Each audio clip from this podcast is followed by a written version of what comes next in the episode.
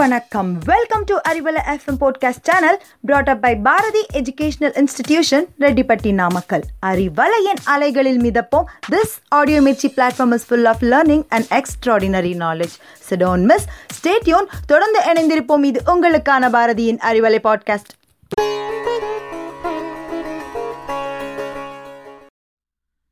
அன்பான நண்பர்களுக்கு வணக்கம். திருக்குறள் காட்டும் நன்னெறிகள். நோபல் பரிசு உலகின் மிக உயரிய விருது. மனித குலத்திற்கு பயனளிக்கும் வகையில் இயற்பியல் வேதியியல் மருத்துவம் இலக்கியம் மற்றும் உலக அமைதி போன்ற துறைகளில் பெரும் பங்காற்றியவர்களுக்காக ஆயிரத்தி தொள்ளாயிரத்தி ஒன்றாம் ஆண்டு முதல் வழங்கப்பட்டு வருகிறது. உலக அளவில் இதுவரை நோபல் பரிசு பெற்றோர் எண்ணூற்று எண்பத்தி ஒன்பது பேர். அதில் இந்தியர் பதிமூணு பேர் தமிழ்நாட்டைச் சேர்ந்தோர் மூவர். இருபத்தி நாலு கேரட் தங்க முலாம் பூசப்பட்ட பதக்கம் பாராட்டுரையுடன் கூடிய பட்டயம் சுமார் எட்டு கோடி ரூபாய் பரிசு. உலகளாவிய புகழ். இத்தகைய மரியாதைக்குரிய ஒரு பரிசை உருவாக்கி அமைதியின் தூதுவராகவும் நல்லிணக்கத்தை விரும்புவராகவும் திகழ்ந்தவர்தான் ஆல்ஃப்ரட் நோபல் ஸ்வீடன் நாட்டைச் சேர்ந்த இவர் ஒரு அறிவியலாளர் பொறியாளர். டைனமைட் என்ற வெடிமருந்தை கண்டுபிடித்தவர் இவரே. டைனமைட் கண்டுபிடிப்பால் பல தொழில்களுக்கு வரப்பிரசாதமாக அமைஞ்சது. காடு மேடுகளை சமப்படுத்தவும் மலைகளை குடைந்து பாதைகள் அமைக்கவும் உபயோகமில்லாத பழைய கட்டடங்களை சில நிமிடங்களில் தகர்க்கவும் உதவியாக இருந்தது அவருடைய கண்டுபிடிப்பிற்கு அமோக வரவேற்பு கிடைச்சது.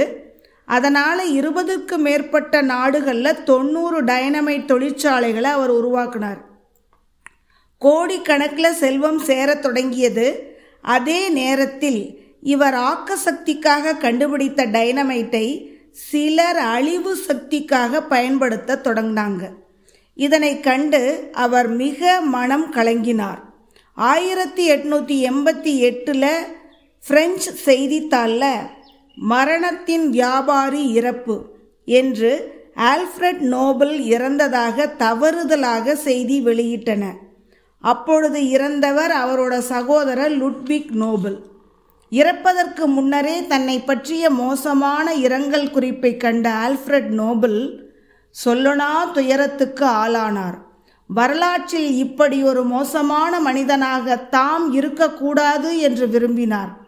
தன்னுடைய சொத்துக்களை உலக நன்மைக்காகவும் மனித குல மேன்மைக்காகவும் பாடுபடுபவர்களுக்கு பரிசாக வழங்க முடிவு செய்தார். ஆயிரத்தி எண்ணூற்று தொண்ணூறாம் ஆண்டு நோபல் அறக்கட்டளையை நிறுவி தனது செல்வத்தை எல்லாம் அந்த அறக்கட்டளைக்கு உயில் எழுதி வைத்தார். ஆயிரத்தி எண்ணூற்று தொன்னூற்று ஒன்றில் நோபல் காலமானார். ஆயிரத்தி தொள்ளாயிரத்தி ஒன்றாம் ஆண்டு முதல் அவ்வுன்னத மனிதரின் விருப்பப்படியே அவர் மறைந்த டிசம்பர் பத்தாம் தேதி ஸ்வீடன் தலைநகர் ஸ்டாக்ஹோமில் நோபல் பரிசு வழங்கப்பட்டு வருகிறது. தேடி சோறு நிதம் தின்று உண்டு உடுத்தி உறங்கி வாழ்வது வாழ்க்கை அல்ல. தகுதியோடும் வெற்றியோடும் பிறரை மகிழ்விக்கும் வாழ்க்கையே புகழ் நிறைந்த வாழ்க்கை. வினையே ஆடவர்க்கு உயிரே என்று குறுந்தொகை கூறுவதைப் போல உண்மையான முயற்சியும் உழைப்புமே ஒருவனை உயர்த்தும் பெருமையும் புகழும் சேர்க்கும். மனதால் நேர்மையுடன் இருப்பதே அறம். அறத்தின்பால் ஈடுபாடு கொண்டு அதன்படி செயல்படுவர்களுக்குத்தான் சிறப்புகளும் செல்வமும் வந்து சேரும். இதையே தெய்வப்புலவர் அரண் வலியுறுத்தல் என்ற அதிகாரத்தில் கூறியுள்ளார். சிறப்பு ஈனும் செல்வமும் ஈனும் அறத்தினூங்கு ஆக்கம் எவனோ உயிர்க்கு.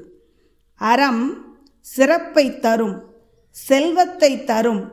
அப்படிப்பட்ட தர்மத்தை விட உயர்ந்த பொக்கிஷம் மனிதருக்கு வேறு ஒன்றும் இல்லை. மனிதனுக்கு ஆக்கம் அறம் அதுவே வாழ்வின் வெற்றிக்கு உரம். மீண்டும் சந்திப்போம். நன்றி.